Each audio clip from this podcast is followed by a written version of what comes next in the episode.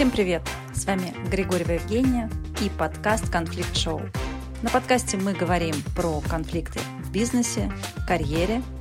Бытовуху не трогаем, но это не точно. Сережа, привет! Привет! Рад тебя сегодня видеть. У тебя огромнейший бэкграунд. Хочу, чтобы ты поделился и рассказал про себя. Спасибо, Жень. Очень приятно, на самом деле, получить было приглашение на твой подкаст. Меня зовут Сергей Нищев. А, я генеральный директор компании Башинформсвязь, это дочка Ростелекома. Такая большая операционная компания, 2500 человек у меня работает. И мы, по сути, работаем во всех сегментах, начиная от B2C и заканчивая, в общем-то, государством. Вот, и для операторов делаем много чего. В общем-то, большой бизнес, большие вопросы, много разных конфликтов. В общем-то, да, потому что э, это не, ну, не первая, естественно, у меня должность. Я уже более 20 лет управляю людьми. До этого, в общем-то, были такие компании, как э, Билайн, э, Сбербанк, Мегафон, ну, в общем-то, и даже были э, никому неизвестные компании, которые мне удавалось развивать с самого нуля. Вот, поэтому будет очень приятно пообщаться. Я вообще знаю, что ну, вот на тех топовых позициях, на которые ты приходил, да, на которых ты был, тебя звали именно как человека, который может кратно вырастить бизнес, да, изменить процессы, перестроить команду, продумать стратегию, и у тебя это всегда хорошо получалось, но это не самые простые задачи, да, потому что это вот как раз-таки через конфликт, через столкновение, возможно, временами с командой, через завоевание авторитета. Скажи, почему ты берешься за такие задачи? А, ты знаешь, Женя, вот я могу сказать честно, что я себе даже такой вопрос не задаю. А, почему? Потому что мне все время кажется, что а, а чем еще я могу заниматься, если не этим? А, может быть, это вот похоже на какое-то призвание, то есть э, что-то, что не купишь за деньги. Вот. Почему призвание? Потому что ну, мне действительно интересно то, чем я занимаюсь. И есть на самом деле две, скажем так, разных грани управления, которые обычно вот, ну, вот в наемном э, труде управленца присутствуют, да, это э, либо удержание, либо рост. И э, вот эти две грани, соответственно, это вообще разные люди, разные методы и вообще про разное. То есть если мы говорим про удержание, такие тоже нужны менеджеры, они есть. Вот, я могу просто привести пример. Я недавно буквально там общем-то, с учетом того, что я а, самый главный продавец своей компании однозначно, да, поэтому большие э, крупные истории по цифровизации бизнеса, например, э, езжу сам предлагать крупным таким же директорам разных заводов, ну и предприятий, и бизнес и так далее. Так вот, э, было интересно просто мой диалог с одним из директоров заводов, а, завод по минеральным удобрениям. Я приезжаю, значит, там, по сути, генеральный, который только вот тоже пару лет работает, и до этого там все было в общем, другое, и вот он начал значит, свои перемены. И я ему говорю, а, слушай, говорю, какая вообще у тебя а, цель, что ты хочешь? Какая миссия какая твоя здесь вот на этом месте? Он экспат, ну как экспат, ну, то есть не, не, не местный. Вот, и он говорит, слушай, я хочу, чтобы это предприятие превратилось в конфетку. Я говорю, окей, чего ты делаешь? Он говорит, ну смотри, я когда приехал, я сразу в закупки залез, нашел 100 миллионов там, я здесь, соответственно, ремонты сделал, я здесь оптимизировал персонал, и вот это вот, и он великолепен в этом, ты понимаешь? То есть я, я сижу, думаю, блин, как же так? Я почему это не сделал? Вот это то, что он рассказывает. А потому что, то есть мы на разных гранях, и это вот для собственника нормально, когда можно Э, брать и тех, и других. То есть как, как бы это одно за другим. То есть ты вырос, удержал, вырос, удержал. То есть вот эти люди нужны в определенном э, периоде жизни компании. Ну и, соответственно, в определенном периоде жизни компании нужны люди, которые работают на рост. Вот. То, что делает этот человек, я делать не очень хорошо умею. Можно, конечно, но это как со сильными, с сильными и слабыми сторонами. Ты можешь э, развивать до, э, до, помрачения свои слабые стороны, но они все равно останутся чуть-чуть э, слабее, чем у других. Вот. И наоборот, сильные стороны, если уж они у тебя есть, то надо, конечно, в них вкладываться. Ну вот и поэтому, отвечая на твой вопрос, как бы немножко витиевато, но возвращаясь к, к теме тобой заданной, получается, что я берусь за это, потому что я только это и умею, вот, это раз, да. Во-вторых, соответственно, мне а, это нравится. И три, ну, тут действительно можно сделать какую-то историю да, потому что мне тоже не, не безразлично, что я за, за себя оставлю ну, чтобы это не труха была какая-то. Uh-huh. Вот, и поэтому тут, наверное, еще очень важно, что в итоге остается. И мне кажется, когда вот мы делаем такой, такие проекты роста, когда компания растет и показывает результат, вот, ну, мне не стыдно там сказать моим детям или там внукам, в общем-то, что, э, что чем я вообще занимался в итоге. Помог вырасти, знаешь, мне очень понравилось это на самом деле про честность, э, быть честным э, самим собой, что вот у меня есть сильная сторона, и я усиливаю сильное, да, и я признаю, что, ну, как бы в каких-то других задачах я не столь силен, да, я могу это дело прокачать, но я знаю, что есть там более крутые специалисты, и, может быть, они будут в моей команде, и мы сможем друг друга такую выстроить синергию, вместе э, этот бизнес к звездам, так сказать, привести. И я э, читала в твоем блоге очень интересную такую историю, что, ну, так как ты на такие сложные роли, да, приходишь на такие сложные задачи, ну, много сопротивления, когда мы говорим про трансформацию, когда мы говорим про там рост бизнеса, тебе приходится, да, по-другому перетряхнуть компанию, команду, возможно, какие-то процессы. И часто приходят такие, как бы, мои любимые ключевые фразы. Ну, например, исторически так сложилось, Сереж, знаешь, ну, так вообще у нас уже 10 лет делают, куда ты лезешь? Или, ну, ты у нас уже шестой SEO, мы как бы таких повидали. Ну, чему ты нас можешь новому научить? И как ты справляешься вот с такими историями? Э, как ты вообще работаешь с командами и с этими убеждениями? А, Жень, ну ты, ты меня прям вот повеселил, потому что на самом деле я это, это те самые фразы, а, которые, скажем так, э, я слышу каждый раз, приходя на такие роли. Каждый раз. То есть мне даже, мне даже иногда уже прям хочется вот э, как это заранее спросить людей, кто хочет меня это спросить. Э, Тебе надо опрос спросить. проводить. Как часто вы говорите? Да, Исторически да, да. так сложилось. Знаешь, сегментация ну, да, команды. Да, ты понимаешь, это неизбежная история. Я могу сказать, что это нормально, вот, но надо быть очень внимательным к тому, кто и как это задает эти вопросы. То есть самая большая ошибка э, быть невнимательным к людям, потерять управление вот этой ситуацией. Потому что когда эти вопросы в основном задаются? Во время шторма. Любой команде, на самом деле, и которые на удержании тоже, я уверен, что человек, который там в закупке полез, он тоже получил большие, еще, может, даже большие проблемы, чем я. И это надо просто, во-первых, ну, иметь какую-то на мужество и смелость туда идти, но это раз, да. А два, это история с тем, что любая команда, начиная, в общем, с самого начала, она, в общем-то, пытается, ну, вот как знаете, я вот э, вижу, а, не знаю, даже дворовый футбол, там, не знаю, все люди собрались, чтобы там пошли играть. Вот вначале они пока играют, в общем-то, они в целом друг другу даже вежливы. Но если вдруг как бы прошло время какое-то, и кто-то начал там говорить, что, слушайте, делайте вот так, а не так, еще что-то, появился какой-то лидер, тут же начинается вопрос, почему ты нами командуешь, а, а знаешь ли ты реально, что делать, а не дай бог они проиграли, так все, там завтра они начнут его допрашивать и так далее и тому подобное. И начнется шторм. То же самое в любой команде, в общем-то, а, которую я тоже вот э, каждый раз это наблюдаю, на самом деле. А, когда новая команда, то есть какое-то время ты можешь прийти и быть просто административным лидером, сказать, так, друзья, сегодня я ваш начальник, вы идете там вот э, туда, вы идете туда, все, они как бы начнут подчиняться. Но синергии будет очень слабо, ее практически не будет. Потом всем придется попасть вот в эту вот э, ловушку шторма. Я, в общем, тоже часто об этом говорю. Вот, не знаю, Брюс Такман, э, психолог американский, э, писал про вот эту вот ловушку и вообще про вот эту вот, скажем, кривую команды, команды построения.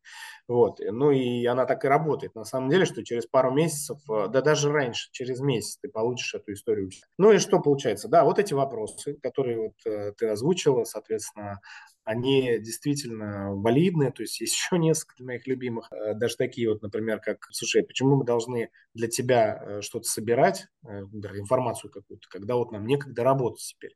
Ну, это особенно, когда ты входишь в новую команду, тебе надо много информации аккумулировать, и, люди мне такие даже вещи говорят. И вот самое главное в этот момент, заметить, кто и как это делает, кто и как говорит. Потому что самое страшное не те, не те люди, даже которые задают вопрос, а те люди, которые говорят, ну давай, давай, мы посмотрим. Ну угу. давай, мы посмотрим. Наблюдатели вот такие, как будто бы, да? Наблюдатели, да. И, и угу. вот ты понимаешь, самое главное в этом шторме увидеть всех рабочих лошадок, которые, несмотря на весь шторм, продолжили работу.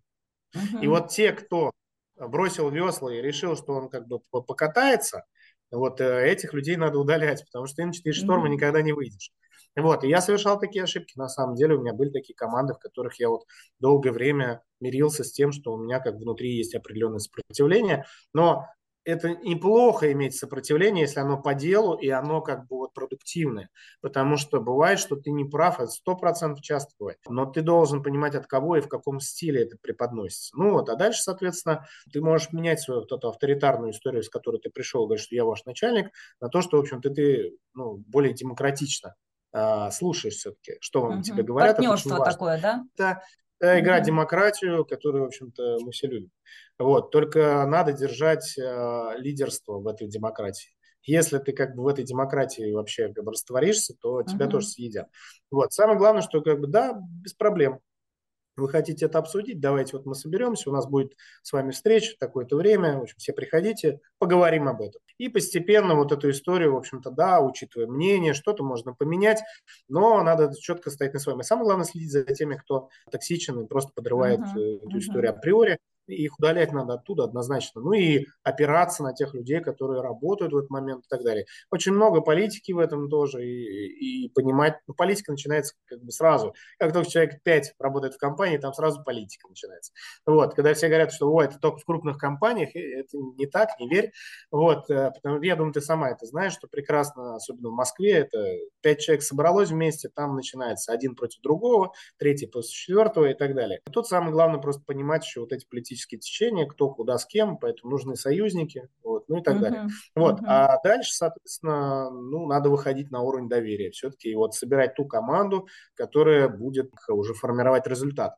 Ну, это команда построения, то есть начинать тоже uh-huh. с общей миссии, с общих ценностей, с общих целей, и, наверное, вот оттуда уже что-то можно родить, построить. Это как раз вот по Такману ты сказал, это получается ты как бы первая нормализация такая, формирование команды, даже не нормализация, формирование, потом бурление, вот ты перебурлил там, да, все конфликты разрулил, Но, которые есть, да, потом да, вот вышел чуть-чуть, да, в норму. Будет появляться вновь и вновь э, с, угу. новая стратегия, новый человек угу. в команде, ну и так далее. То есть, если uh-huh. человек значимый, все, у тебя опять новое uh-huh. бурление. Это э, всегда, то есть ты как управленец вообще должен быть готов э, к, такому, к такому постоянному воздействию на ситуацию, на команду.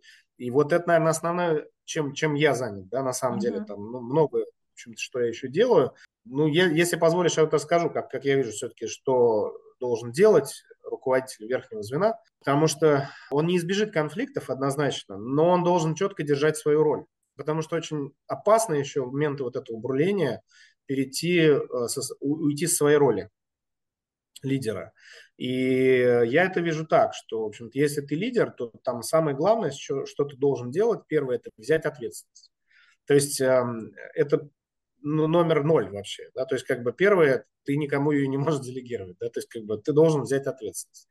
И ты можешь быть э, глупее всех твоих подчиненных, но то ты тот человек, которому именно эта ответственность э, была выдана, и вот эти полномочия в связи с этой ответственностью. Вот, поэтому это номер ноль. Ну, номер один, соответственно, это э, команда и вот люди. Это то, чем тебе придется заниматься сто процентов. А, номер два – это стратегия, которую ты должен направить, куда люди пойдут, потому что, ну, опять-таки, ты можешь послушать их и пойти туда, куда они скажут, но это ты должен решить. Да, соответственно, три – это ресурс, которого никто, кроме тебя, не добудет. У акционера, на внешнем рынке, где угодно. Но ресурс на тебе. А понятно, что там, опять-таки, тебе будут помогать это делать, но ты должен это брать на себя в первую очередь. Дальше это управление а, акционерами. Ну и решение верхнего уровня, которые, в общем, ты должен принимать, потому что ты на этом месте. Вот это вот то, как я считаю, из чего может вот состоять работа реального руководителя верхнего звена. Потому что очень часто просто вся конфликтология вот это происходит, и в том числе из-за того, что а, роли в компании распределены неверно и руководитель начинает заниматься микроменеджментом, и сотрудников это раздражает. Ты хорошую это... тему затронул, да, еще в самом начале, когда ты рассказывал про себя, все-таки 2000 сотрудников, да, это не 5, не 10, не 100 даже, это огромная, да, команда огромная. И э, ты первое, что озвучил, что важно, это команда. да, с ней, как с ней работать, как с ней выстраивать взаимоотношения. Но я вот сталкивалась с такими ситуациями, когда ты со своими линейными там, подчиненными, да, линейными руководителями выстраиваешь отношения, а вот вниз не всегда спускается то, что ты хочешь транслировать на всю компанию. И как бы среди ста человек это делать бывает непросто. Это как раз про лидерство, да, про умение вот это декомпозировать, там, ключевую мысль, миссию, стратегию донести, да, чтобы не было лишних конфликтов и столкновения ролей. Как на 2000 людей? Как тебе это удается? Я бы не сказал, что э, всегда это удается одинаково хорошо. А, у нас э, вообще в командах э, надо ставить первый вопрос о мотивации человека к работе в этой команде. То есть на самом деле у пяти человек, как я сказал, уже разные мотивации. Один что-то доказывает маме, второй э, или папе, да, второй, соответственно, пытается заработать на хлеб, третий еще что-то, да. То есть, по сути, вот надо искать корни вообще всех э, вот этих вот а, взаимоотношений в команде а, в разной мотивации. Понятно, что общая миссия, общие ценности, когда они приняты, ну, например, у моих прямых руководителей, ты правильно говоришь, что первая история, там, собрать команду из своих прямых, и вот из нее как-то, в общем-то, что-то делать. Вот мы собрали, да, мы уже там четыре сессии там прошли, э, даже больше, по-моему, шесть уже сессий с э, ментором, где мы идем прям четко по вот командопостроению нот. А дальше, соответственно, эта история должна происходить следующим образом, что у каждого руководителя, вот там линейного, да, а, происходит, соответственно, такая же история со своими. Mm, вот. Ты Но декомпозируешь прям командные такие сессии вниз. да, это, это идеал. Uh-huh. Это идеал. Мы делаем чуть-чуть по-другому, потому что а, у нас не все способны обучать так ну и так далее. Вот, поэтому, ну и бюджетов никогда не хватит, если ты будешь каждую, это же mm-hmm. ужасно, да? Вот, поэтому основная история, конечно, мы здесь кое-что делаем топ-даун, то есть насаждаем сверху вниз. То есть мы говорим, что, например, вот здесь моя миссия, мы делаем эту компанию выбором номер один. Она не является до сих пор еще выбором номер один, несмотря на то, что мы сделали огромные усилия. В каких-то местах мы уже выбор номер один, а где-то мы еще нет. И вот, соответственно, эту миссию мы, значит, проливаем и говорим, что мы в целом, в общем, всю компанию видим вот такой что каждый человек должен быть нацелен на эту миссию. И дальше расплетовываем и говорим, что, например, тогда, например, люди, работающие, не знаю, в HR, делают компанию, в которой хочется работать, и это выбор номер один среди там работодателей. Да? А, хорошо, тогда что делается там в B2C, что делается в B2B, что делается в технике. Самое главное, что мы делаем, мы собираем, а, мы все 2000 человек собираем на ежеквартальные беседы типа открытого диалога и рассказываем каждый раз, повторяя, повторяя, повторяя. Почему? Потому что, ну, я часто повторяю. Плюс я работаю с новичками. Когда ко мне приходят новички, мы прям делаем каждый месяц у нас тренинг для новичков, соответственно. Я в нем участвую, участвуют все мои замы. И мы еще раз ну, мы рассказываем все то же самое, только как раз людям, которые только пришли. Это ну, важно, да, но они приходят в компанию, потом видят, что там не все такие. И в том числе ну, мы заботимся о том, чтобы токсичные люди либо менялись, либо уходили. Это тоже важно. Потому что бывает так, что невозможно человеку ничего уже привнести в его голову. Да? Вот топ-даун и ботtom-ап. Да? Но ботtom-ап – это когда люди внутри там начинают командами собираться и делать такие же вот команды построения и так далее. Причем ну, здесь не надо путать, то есть команда образования, которая там состоит из приятного времяпрепровождения и пьянки, команда построения отличается еще тем, что там а, разбирается не что мы делаем, а как мы делаем, uh-huh. как мы друг к другу относимся, как мы, соответственно, а, друг друга видим и так далее. Но это культура еще корпоративная, которую должен насаждать. Да, кстати, я вот когда сказал про команду, то, что делать должен руководитель, это все должно в итоге прийти к тому, что будет твоя корпоративная культура. Потому что вот недавно для меня было, например, удивительным прозрением. А, следующая история, это не моя, вот, но понравилась что на самом деле там в основном существует там четыре вида корпоративных культур. А, семейная, инновационная, рыночная, по-моему, и административная. Типа четыре типа. И, ну, более, более-менее ярких по открытости, по стремлению к будущему и вообще по таким вот э, критериям. Ну и понятно, что, например, вот компания, в которой я тружусь, она административного толка, и как бы тут деваться некуда. Да? Она такая была, и она лучше стала, еще что-то, но тем не менее. Я вот никогда не думал, но, соответственно, услышал такое, что изменять корпоративную культуру можно и нужно только методами той культуры, в которой, соответственно, компания находится сейчас. И вот это очень интересно, потому что я все время думал, почему, когда я там провожу открытые какие-то диалоги, и потом собираю мозговые штурмы большие, и вот и мы куда-то идем, все бежим, и все, в общем-то, играют в эту историю, но в целом как бы это все распадается, если нету распоряжения, приказов, трекинга потом и так далее. Думаю, ну как же так? Ну люди же должны же как-то, ну, присоединяться. Но нет, эта история, ну, как бы пока не летает так. То есть там все равно, поэтому вот есть особенность. Надо понимать, какая у тебя культура изначально. Вот, если она ближе вот к административной, то, ну, я все время говорю такую метафору, уже вот после этого я говорю, что в принципе я могу сделать своих сотрудников счастливыми, если я выпущу приказ, чтобы все были счастливы, и буду наказывать. До конца года. Всем срочно стать так, счастливыми. Буду, Часть KPI. Да, и, буду, и буду наказывать несчастливых, что самое главное. Вот, поэтому... Главное, это систему метрик продумать. Да-да-да, то есть тогда у меня есть шанс на то, что сотрудники мои будут счастливы и так далее. Но на самом деле это, конечно, шутка. Э, но мы выросли вот с точки зрения вовлеченности сотрудников, мы меряем там внутренний NPS. Когда я пришел, было полтора процентных пункта внутреннего NPS, ну, грубо говоря, половина сотрудников не рекомендовала компанию, половина рекомендовала. Мне удалось там за вот эти вот, ну и моей команде, там, даже не столько мне, увеличить на 40 с лишним процентных пунктов сверху, то есть, грубо говоря, 42 процентных пункта. Вот внутренний NPS составляет там на, на начало этого года, на март этого года. На мой взгляд, как бы это вот достаточно интересный метрика того, что сотрудники все-таки видят, наконец-таки здесь, что им интересно стало здесь работать, что как бы они видят здесь перспективы и так далее и тому подобное.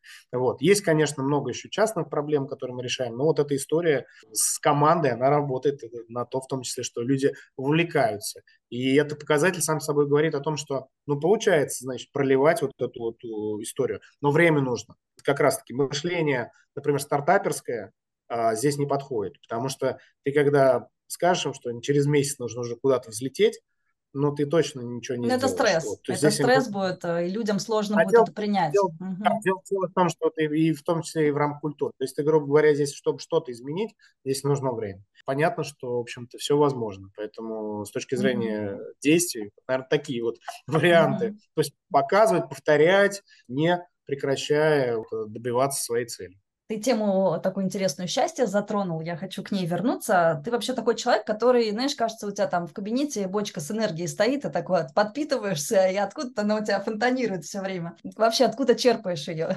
Какие-то хобби у тебя, чем увлекаешься? Слушай, Жень, ну, хороший вопрос. На самом деле, мне многие говорят о том, что вот энергия, энергия, я вот понимаю, что так и есть. Вот, э, наверное, мне нравится то, что я делаю, это важно. Я не занимаюсь чем-то, что мне не нравится. И первая энергия, конечно, от людей, от общения. То есть я такой достаточно серьезный экстраверт, вот, и поэтому мне, когда я там наедине с собой, не очень комфортно. Вот, не потому, что мне не о чем поговорить с собой, у меня были моменты, я даже специально пробовал вот так вот, чтобы мне и с собой нормально поговорить, но энергия, она, конечно, исходит от людей. Мне нравится, когда что-то меняется, что я меняю человека к лучшему, что вообще ситуация меняется к лучшему. И я могу сказать, что это сильно подпитывает. Ты знаешь, вот я думал вот насчет там хобби и прочего. Да, конечно, я занимаюсь спортом где-то, что-то там, пою я, например, да, это тоже прикольно, но все это приблизительно об одном и том же на самом деле.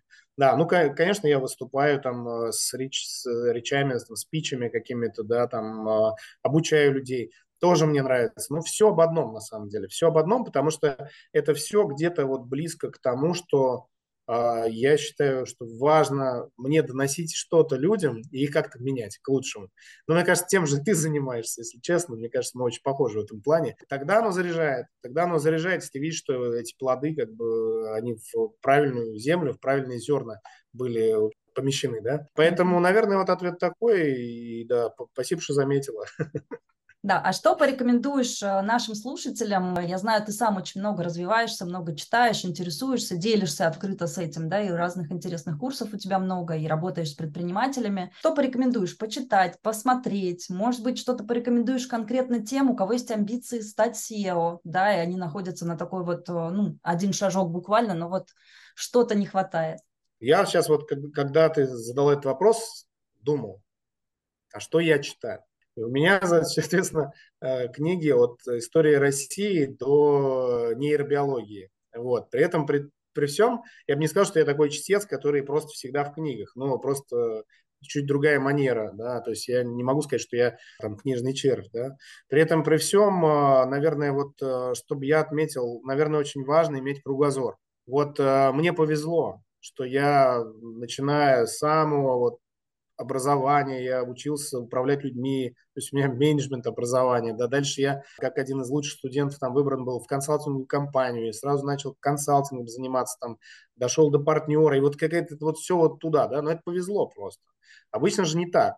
Ты становишься руководителем, потому что ты молодец. Ты молодец, например, в своей профессиональной сфере. И тебя говорил, слушай, ну вот это вот вообще классный не знаю, проектировщик, бухгалтер, не знаю, там, давайте мы его поднимем. И вот они его поднимают, и он молодец. Но он как бы не учился. И у нас очень много. Я вот за, занялся, особенно последние годы, образованием своих руководителей, которые у меня есть. Почему? Потому что а, как раз вот на, на уровне управления, особенно там, если кто-то хочет, ну, мои преемники хотят быть там руководителями на моем месте, да, как их развить? И вот ты знаешь, самое, наверное, главное здесь э, найти способы получения того самого кругозора, который позволит им э, мыслить шире. Потому что самое сложное как раз-таки получить э, сразу, без опыта, такую должность, например, и чтобы тебя потом все еще как-то слушали. Вот, потому что у меня работают люди, например, там, ну, достаточно уже таком почтенном возрасте, но им, например, они сами признаются, говорят, нам интересно с тобой разговаривать. Ну, почему? Потому что есть бы, о чем есть поговорить. большой опыт. Да. Есть о чем поговорить, понимаешь? То есть и я не скажу, что, но тем не менее, я уверен, что, например, мой уровень еще, может быть, и не, не слишком дотягивает до транснациональных корпораций. Да? Ну, то есть это вопрос целеустремленности. То есть если есть цель, то я думаю, что придет и э, вот это вот мышление с горизонтами. Вот. Ну, а почитать, читать, конечно, важно, потому что ты знаешь, вот для меня слушать, тоже читать, я, э, несмотря на то, что шум информационный огромный, и ты часто залипаешь в эти новости, вот, на какие-нибудь новости, в какие-нибудь блоги, и, в общем-то, честно говоря, мне кажется, гораздо менее полезно. Для меня было показательно, когда я готовил свой курс по маркетингу, это еще был в 2016 году, для программы MBA, я э, попытался его собрать э, из своих знаний и интернета. И у меня не получилось сразу это сделать. Почему? Потому что, когда я начал так собирать, я увидел, что вот просто вот такая огромная лавина просто информации, которая идет через интернет, что ее невозможно отфильтровать. Исходя из этого, мне пришлось взять, купить свои вот какие-то книги, которые, в общем-то, были вплоть до учебников. И после этого, только когда я уже вот туда проник, там уже после этого у меня уже все получилось. То есть с интернетом тоже. Так я к чему говорю? Потому что как рекомендация с точки зрения развития однозначно читать книги. И мне кажется, здесь вот сложно сказать, где. Понятно, книги по управлению. Хорошо, можно. А, базисные книги, которые, в общем-то, все рекомендуют, там, Ильи Кок и прочие истории, вот эти вот, они полезны, там, Голдрахт, цель, вот, тоже можно посмотреть, как это все делалось, но я думаю, что все же полезно развивать себя в разностороннем периметре. То есть история там и как работает мозг, и, ну, тем более мы с мозгом работаем, когда мы управляем, поэтому надо точно знать, какие триггеры и чего, и как личность реагирует и так далее. Вот, и постараться, ну, это не значит, что надо ставить эксперимент над своими подчиненными, но постараться э, как минимум быть разносторонне развитым. И мне кажется, это гораздо более полезно. Потому что, честно говоря, вот, э, положа руку на сердце, э, мне кажется, что я вот не работаю, а живу просто так. И вот когда я прихожу, например, на встречу, мне надо что-то там продавать кому-то, ты знаешь, ну разговор на самом деле, вот самый эффективный разговор вообще ни о чем. Но ни о чем, но со смыслом. И вот этот разговор ни о чем, как раз тот самый small он и помогает в основном наладить хорошие взаимоотношения. И вот ну, на уровне генерального, на уровне SEO это одно из самых больших важных качеств. Поэтому, наверное, вот так. Слушайте, ну и смотрите, читайте больше и старайтесь э, ничему не сопротивляться. Вот мне кажется, тоже mm-hmm. важно, что очень многие люди не пускают информацию внутрь своей головы. Заранее mm-hmm. говорят, что ерунда. Причем запускают то, что не нужно, а нужно не пускают. Это да, это да. да То есть да, фильтры. что mm-hmm. ему быстрее хочется быстрее что-нибудь посмотреть и так далее. Но тот самый ТикТок, mm-hmm. например, гораздо приятнее смотреть, чем читать что-нибудь там о работе мозга. Это точно. Сереж, спасибо тебе большое. Я хочу просуммировать. Первое, да, не забывать про лидерство. А, первое, ставить во главу угла команду, когда вы начинаете выстраивать там новые карьерные а, шаги для себя. Не мириться с токсичными людьми, потому что потом вам это аукнется. Ну и, конечно, расширять кругозор, э, больше принятия, меньше сопротивления. И я бы рекомендовала читать э, телеграм-канал Сергея Нищев «SEO о карьере, лидерстве и маркетинге». Сережа очень классно и здорово пишет, э, исходя из своего опыта. Я думаю, многим будет это полезно. Спасибо еще раз. Пока-пока. Женя, пока спасибо большое тебе за приглашение. С вами была Григорьева Евгения. Подписывайтесь на мой телеграм-канал «Есть консерн» следите за новыми выпусками.